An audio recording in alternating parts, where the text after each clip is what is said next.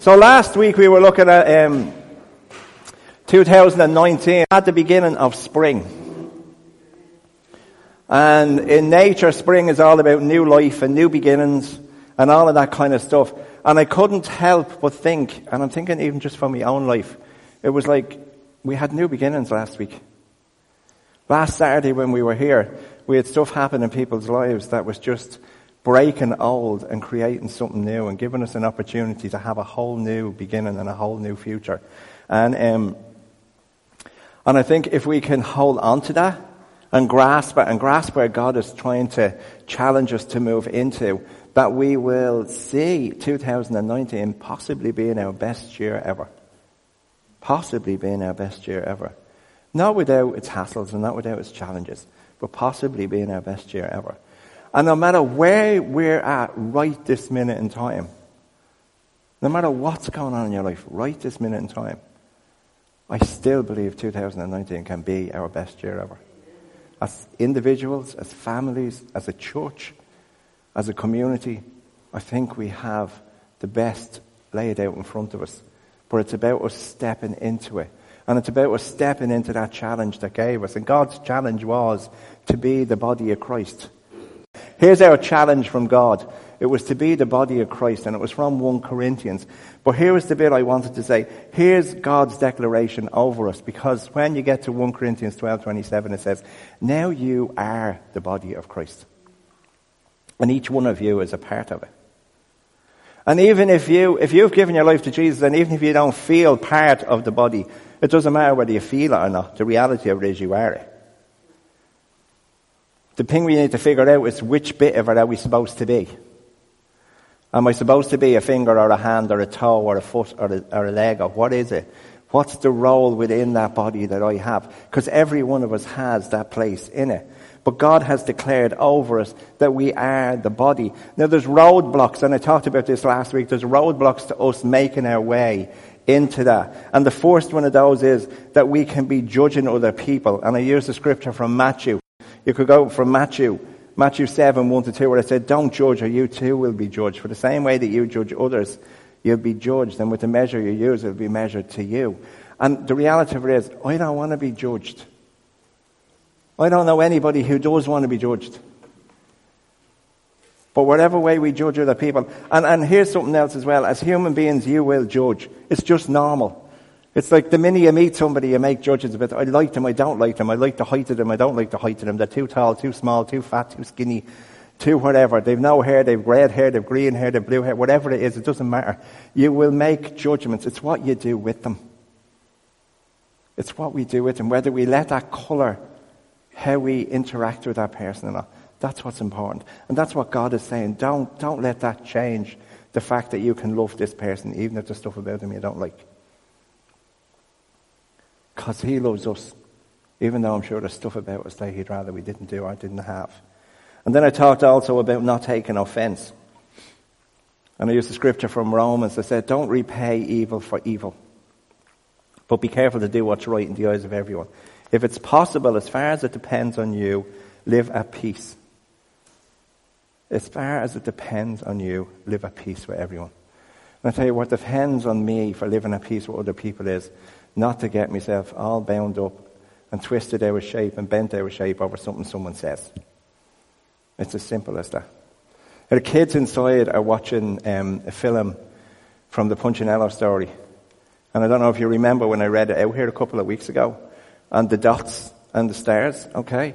Here's the thing about the dots. The dots are their criticisms that people will throw at you. Whether you get offended or not is whether you let them stick to you. Or whether you live your life go, well, that's your opinion, but I'm not going to get myself bent out of shape over it. This is what God thinks about it, and I'm going to bring whatever that is to Him. The next thing was about unforgiveness. But if you forgive other people when they sin against you, then your Father in heaven will forgive you. But if you don't forgive others, then He won't forgive you. And here's the thing forgiveness is an amazing concept until you have to try it. I think it's an absolutely wonderful concept until I have to forgive somebody. I think it's a great concept when I want Anne to forgive me. But when it's the other way around, it's a totally different ballgame. And then the last one was gossip. And it was a perverse person from Proverbs stirs up conflict and a gossip separates close friends. And here's the thing. They were just four things that, like, there's loads of other stuff that can derail us and throw us off the thing. But they were four big blocks that I have seen come up over and over and over again in people's lives. And it just shipwrecks you off the path that God has for you. And the path that God has for us is the best one. And, and if everything or anything is going to throw me off of that path, then I really want to try and find out what it is so that I don't get messed up. Because I don't want my life to end up in a mess. And I don't want other people's lives to end up in a mess. But if we can get past them, then we get to live in the adventure. We get to live in the adventure. We get to live in the place where God is calling us into. And in Matthew 20, sorry, in Matthew 29, it should be up there. In verse 18, Jesus said, And all authority in heaven and on earth has been given to me. Therefore, go and make disciples of all nations, baptizing them in the name of the Father and of the Son and of the Holy Spirit. And the next one. And teaching them to obey everything I have commanded you. And surely I am with you always to the very end of the age. Here's the thing the Great Adventure is also called the Great Commission. It's an opportunity for each one of us to go and tell someone else what God's done for us. That is scary, but it is also really exciting when you see someone's life getting changed. Somebody told you about Jesus. Someone told me about Jesus. And they got, the person who told me about Jesus, got over the next few years to see Jesus change my life around and turn me from what I was into what I could become. And I have had that privilege and that excitement to sit with many of you and see Jesus turn your life around. And see you move from somebody who was caught in all kinds of stuff, trapped in a blind alley, whatever it was, and see you move into light and into adventure and into excitement and into doing things that you never dreamt you'd ever be able to do.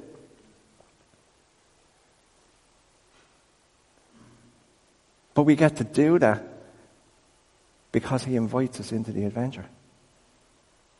We have a choice. We can say no. We can say no.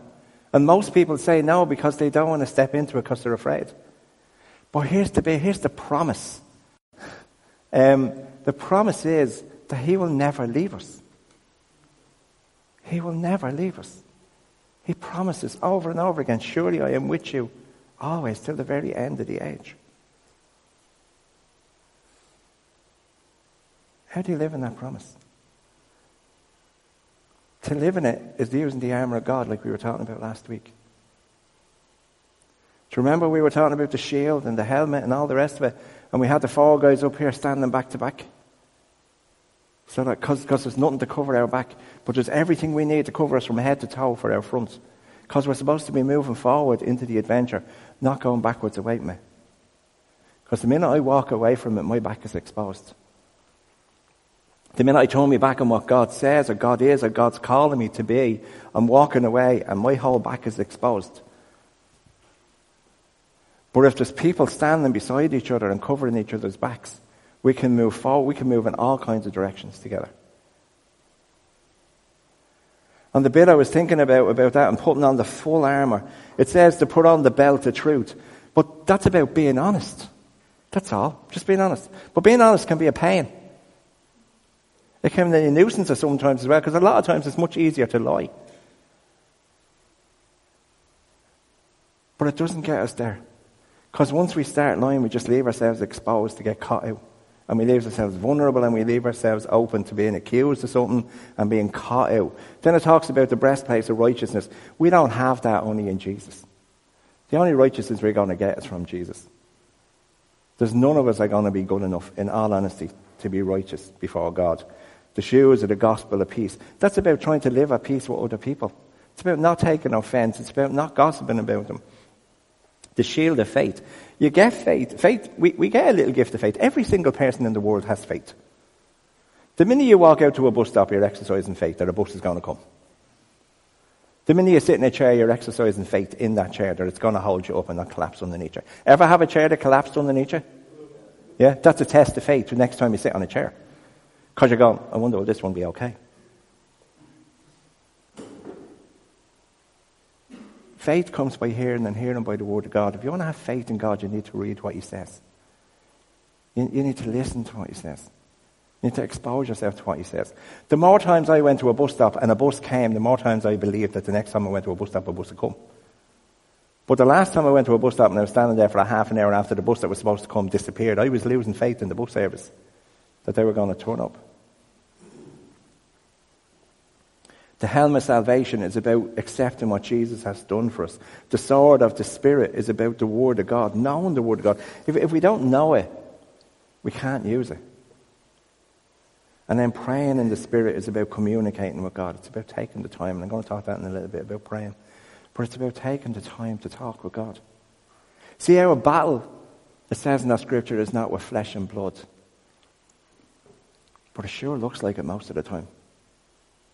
Because most of the battles I have in life are with other people.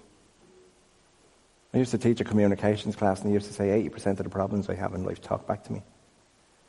Just have a think about that for a minute for yourself. 80% of the problems we have in life talk back to us. They're with other people. They're not with things. They're with other people. But a lot of times when other people are at our throats and trying to get us, it's not even them, but it's the forces behind them. But we get caught up in a battle with them. Where if we just could learn to pray into what is driving them, it's amazing when you see battles fall apart. I learned years ago in, in, um, in our relationship that when, when Anne used to get angry at me, I know you wouldn't believe she does, but like she did, and still does sometimes, and I still get angry at her because we're human. But here's the thing when she used to get angry, I used to get angry back at her because I used to respond to her anger. And then I was doing, um, I don't know, I was reading a book or I was doing a course something one day, and it was talking about anger is always the second emotion. Work on what's the first emotion. So why is she angry? She was angry because she was hurt. Do you know I learned when I dealt with the hurt and I addressed the hurt? The anger just disappeared.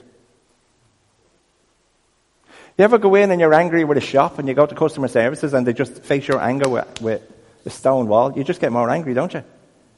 But if they address the thing that you're concerned about, then your anger disappears. What's that got to do with this? Our battle's not with flesh and blood. A lot of times the people that are fighting with us, it's not the people, it's what's behind them. Address what's behind them.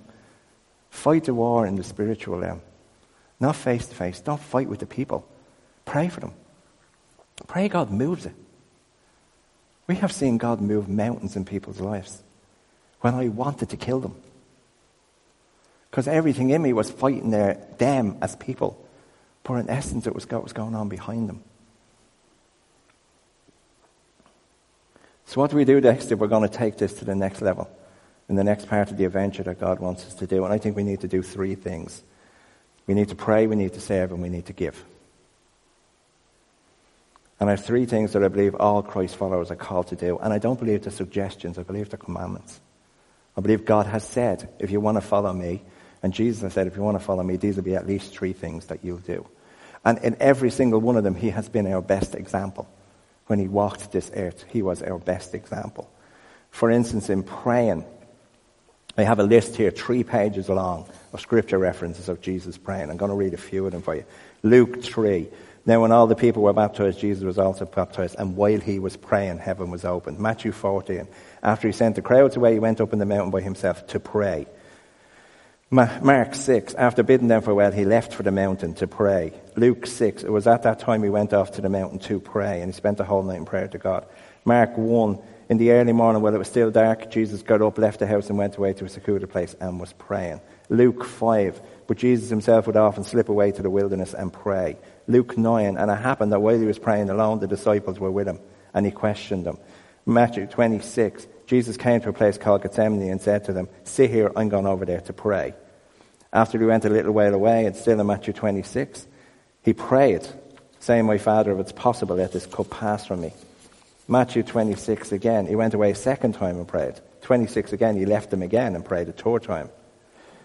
Go on down to, um, I'm skipping here.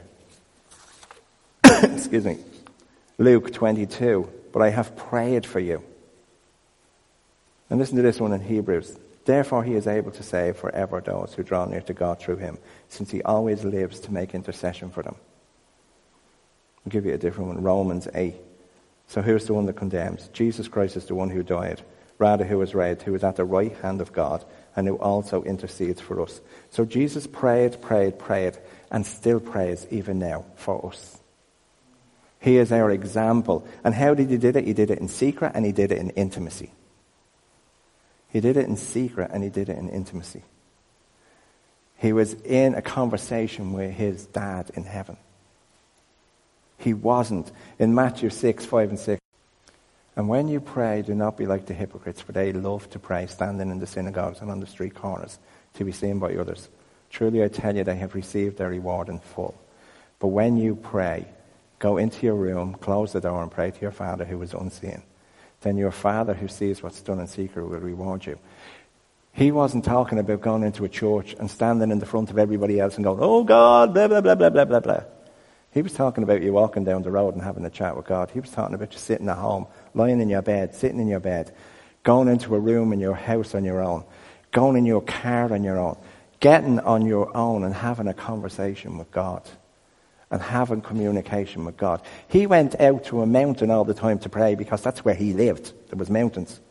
If you want to go up the Wicklow Mountains, away with you. But you don't have to. You can do it in the loo. Just don't be doing it for other people to see. Do it for yourself.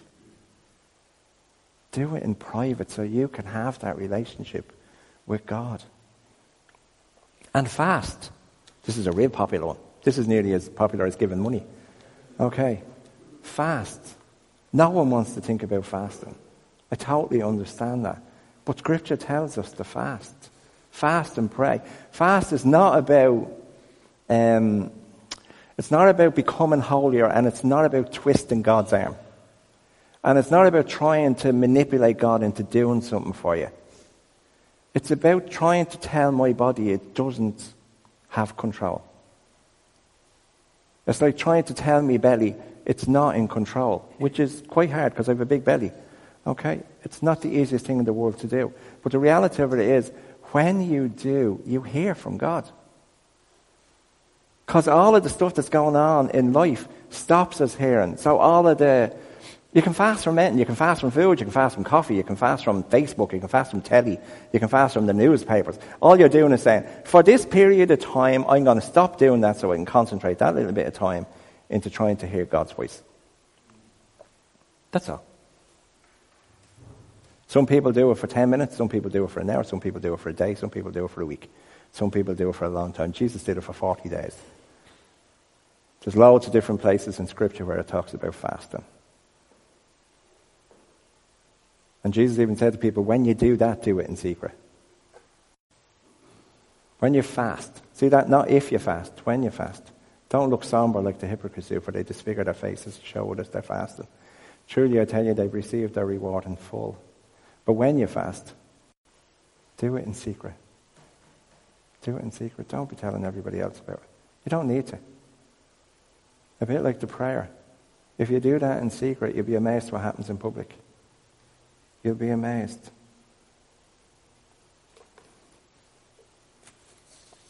The next thing I think we're called to do is to serve. And again, our best example is Jesus.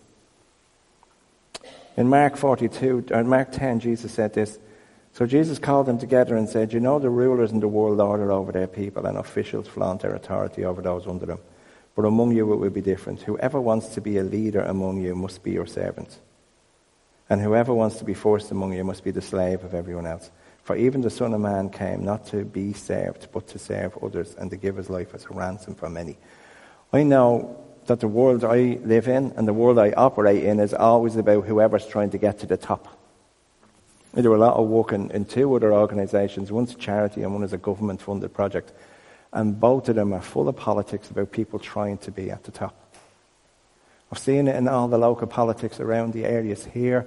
I walked in Ballyfermot, I walked out in Downday, I walked in Tallaght. It's always politics, and politics is always about who's getting the lion's share, who's going to get the credit for this happening. You'll have 10 different organizations trying to get the credit for one person's life getting together. And it's all about trying to be the one who goes, Oh, it was all because you did it. That's great. But the reality of it is, Jesus said, If you want to be well known, then do nothing about trying to become well known, but serve people. Just do something good.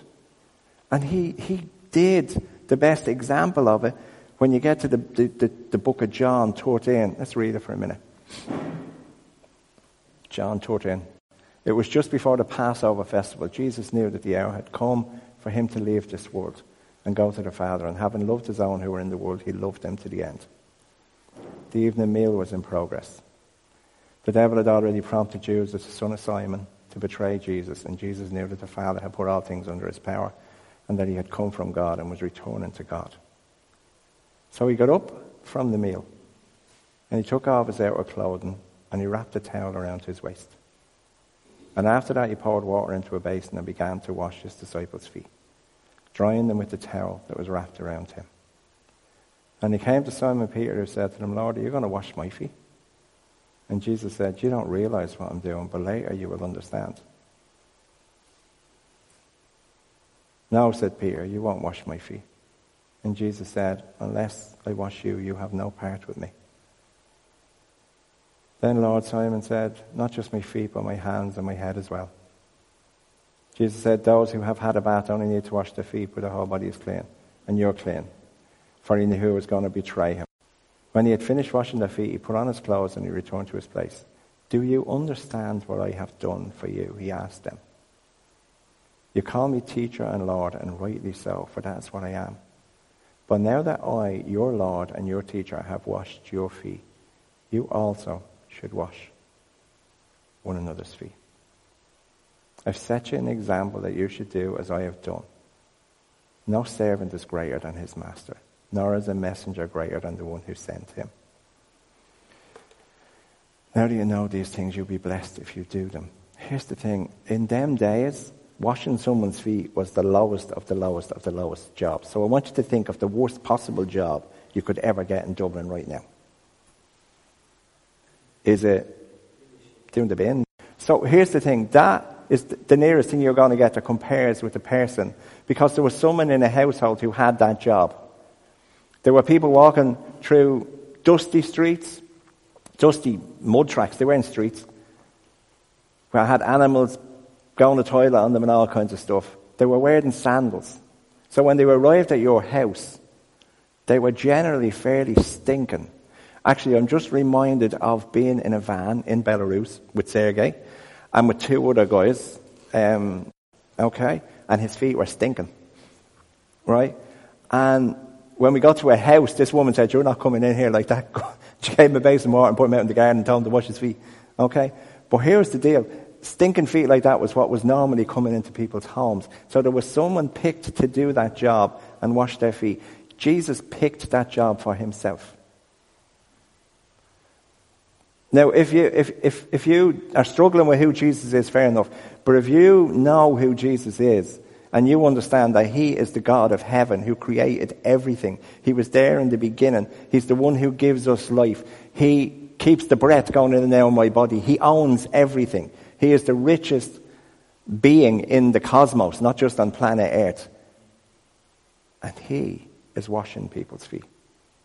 He is picking the lowest possible job that you can have, and He's doing it to show me that there's nothing below me. There is no job that I can do to serve another human being that is below me. There is no act of service that I can do for someone else. There is no toilet that I'm too good to clean. There is no human being that I am too good to pick up off the street. If the God of heaven can do that, do you know what he says at the end? You will be blessed if you do it. Remember the first promise I'm with you always, I'm never going to leave you. The second one, Pray in secret, and your Father who sees what's done in secret, he'll reward you. The third one, serve other people. You'll be blessed. You will be blessed. Here's what happens as well. When we encounter Jesus, he changes things inside of us. And something awakens in us that wants to serve other people. Something changes inside of us that wants to serve other people. There's something about following Jesus that makes us want to change things, that makes us want to make the world a better place. Look at what happened. There's, there's a story in Acts of a jailer who had Paul and Silas in a jail. And what happened was, that's okay. What happened was that the, the gates opened. I'm going to skip through the, the scriptures there, but the gate opened. The, the jailer comes in, sees, and thinks that everybody has escaped and is going to kill himself. And Paul calls out from the, from the jail and says, Don't kill yourself. We're all here. You're safe. And the man eventually gives his life to Jesus and makes a commitment to become a follower of Jesus. During that process, or just after that process, he gets baptized. And then the next thing he does is start to serve. He washes Paul's wounds. And then it says that he put a meal out before him. Because the minute that he had an encounter with Jesus, something inside of him changed from being selfish to being selfless and serving. He was a jailer. Do you know why he was going to kill himself? Because he was going to get killed, but he wasn't going to get killed nicely. He would have been tortured and then killed for letting them all escape. So that no one else would make that mistake. We think getting fired is bad. Wasn't a good deal in them days. He was going to kill himself to make that process quicker and less painful. But going from taking care of himself, he moved almost immediately to taking care of other people. And the reality of it is, the minute people become followers of Jesus, something changes inside of us where we want to make a difference in other people's lives. And I have, I, have done a little bit of research, and I promise you, I have pages upon pages of people. I'm going to give you some of them. The different people who did things, who became Christians, okay, who started. In the book of Acts, you'll see people starting to serve starting to serve feed, feeding people, taking care of widows, taking care of orphans, people giving away their money, people selling land and bringing it in, and all of that money being used for to do social care among the people around them. Christians have and still are the largest provider of healthcare and education in the world. The UN Declaration of Human Rights was Christian. Just hold on to that one for a minute. The UN, the United Nations, who would now look down on Christianity, but their whole Declaration of Human Rights was based on Christianity.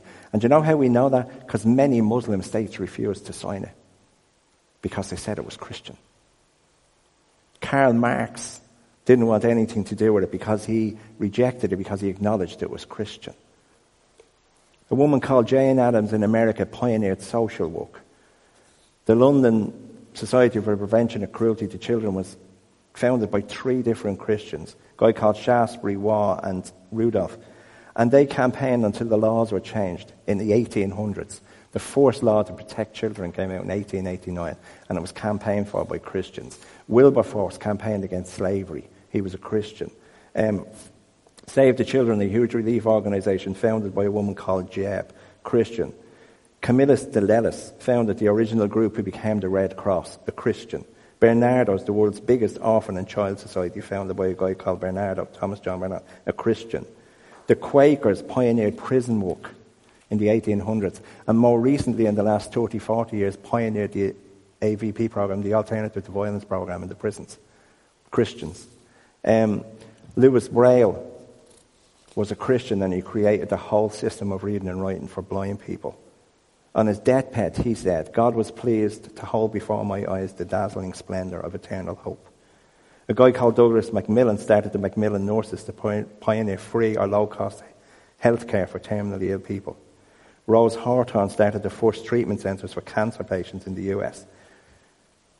A guy called Richard Adams started Tear Fund, who work all over the world right now. A guy called Millard Fuller started Habitat for Humanity. William Booth started the Salvation Army. Dr. Paul Wilson Bard and Wesley Bailey started the leprosy missions, one in the 1900s and one in the 1800s.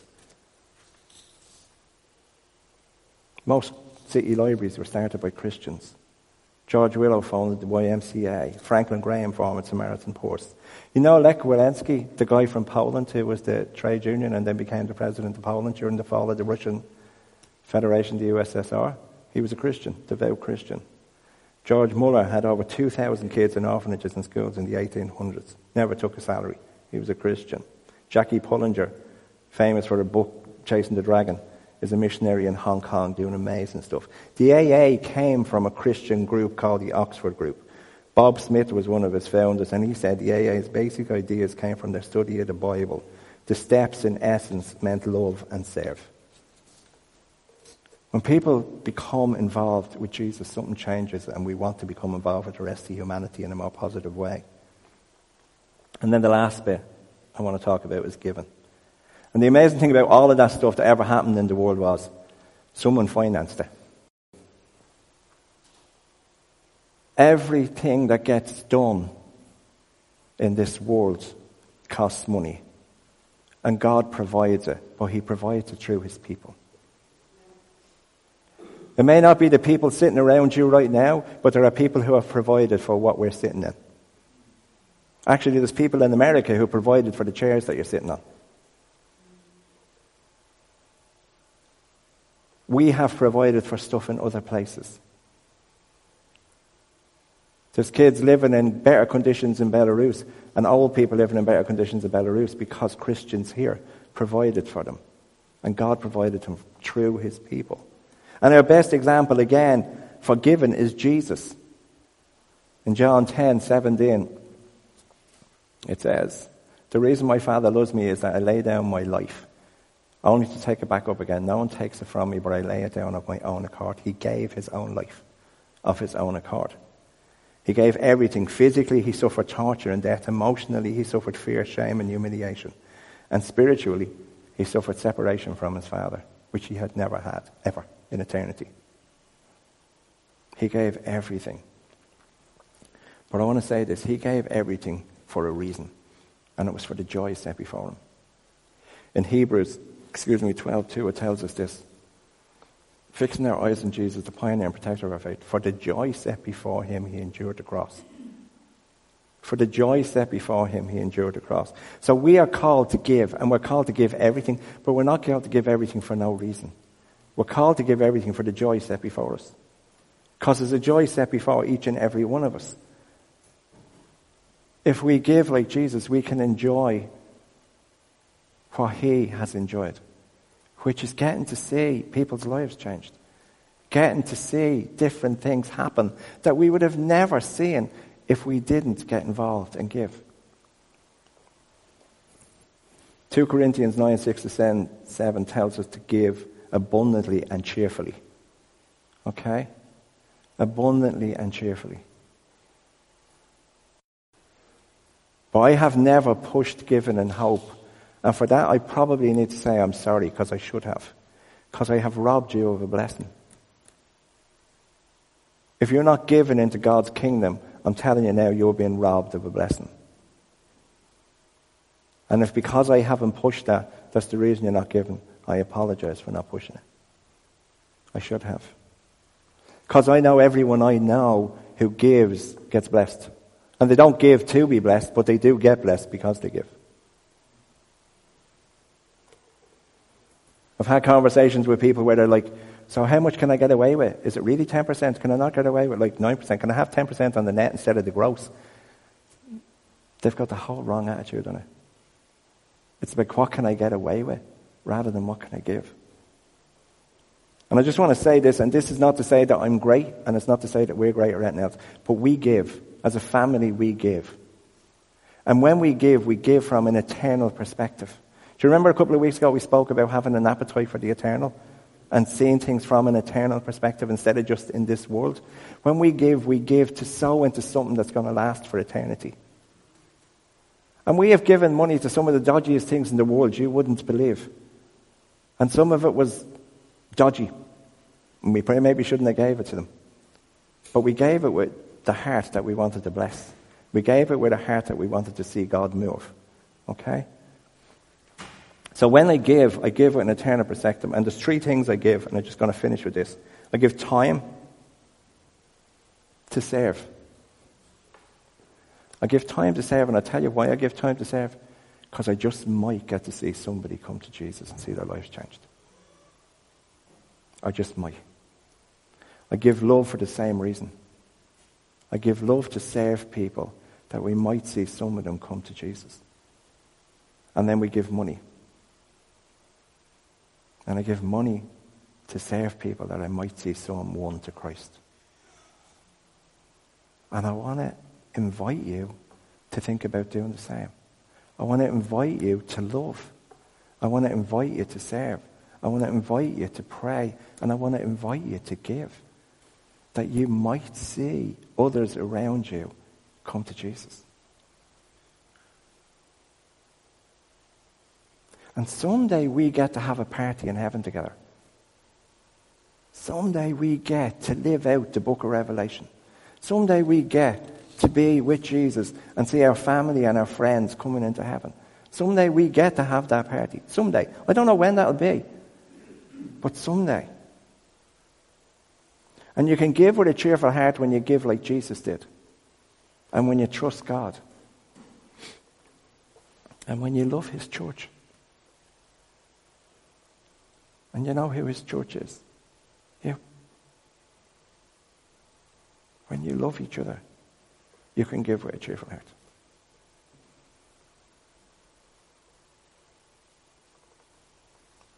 But you got to love like Jesus, and you got to let, let, let Him love through you, and not try and do it in your own strength because it won't work. If you don't operate in His grace, you'll be crushed. But if you will operate in His grace, you can love beyond something that you've ever dreamed of. And you can care, and you can serve, and you can give. And I want to finish with this. In Revelation, it tells us this. Just go on to Revelation for me, Tony, please. Then I saw a new heaven and a new earth, for the first one, heaven and the first earth had passed away, and there was no longer any sea. And I saw the holy city, the new Jerusalem, coming down out of heaven from God, prepared as a bride, beautifully dressed for her husband. And I heard a loud voice from the throne saying, Lord, God's dwelling place is now among the people and he will dwell with them, and they will be his people. And God himself will be them, with them, and be their God. He will wipe every tear from their eye. There will be no more death, or mourning, or crying, or pain. For the old ordered things has passed away.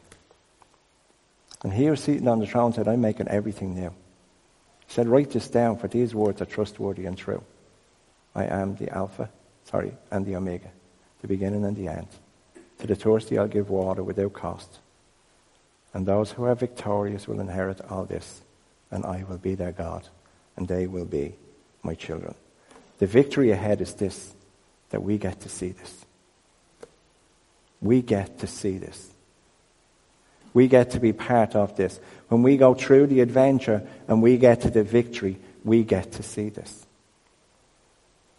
Because this is us. Give us the next one, Tony. We are the bride. We are the bride. You are his bride. We're his loved one. We're the hands and the feet. We get to pray. We get to serve. We get to give. We get the honor, the privilege, the opportunity to do these things. You don't have to do them. You don't have to love anybody. You don't have to serve anybody. And you don't have to give anything. We get to do those things we get to bring others to Jesus so that they too can have all that God has so graciously given to us. So that others around us can get the salvation that we got.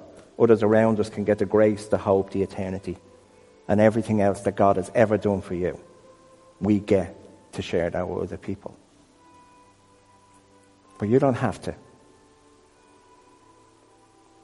Because Jesus loves you anyway, even if you never did that. Jesus will love you, and the price he paid on the cross is enough to get you into heaven if you never loved another human being, if you never serve another human being, or if you never give to another human being. But if you really, truly want to be all that He has created you to be and all that He has called you to be, and when I say you, I'm saying me. I'm not trying to point a finger at any of us. I really amn't. I believe God has so much more in line for every single one of us. So much more.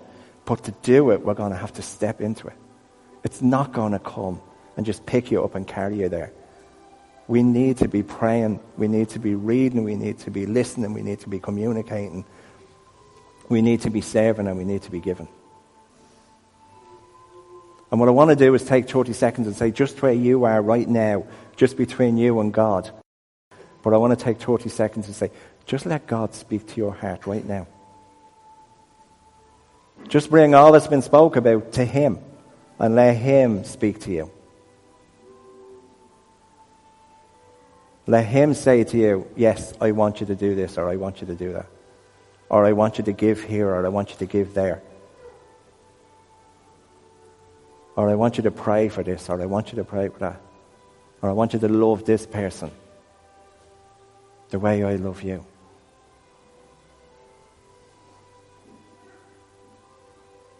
We'll have people up the up here, and, and if you need prayer, then don't leave without getting prayer. But let me pray really quickly over you. Father, I pray that, that, that what is of you this morning will stick in our hearts and change our lives. And as what is of me, it'll just fall to the floor and be forgotten about as we leave this room. But I pray, Lord, that you would let people in this room right now have an encounter with you like they've never had before. I pray that as they sit and as, as your spirit is in this room and your presence is in this room, that you would imprint on their hearts and their minds a picture of their future, living the adventure with you. A picture of the victory that is ahead for each and every one of them.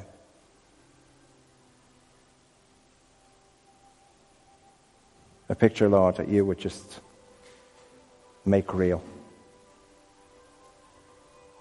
and make their reality.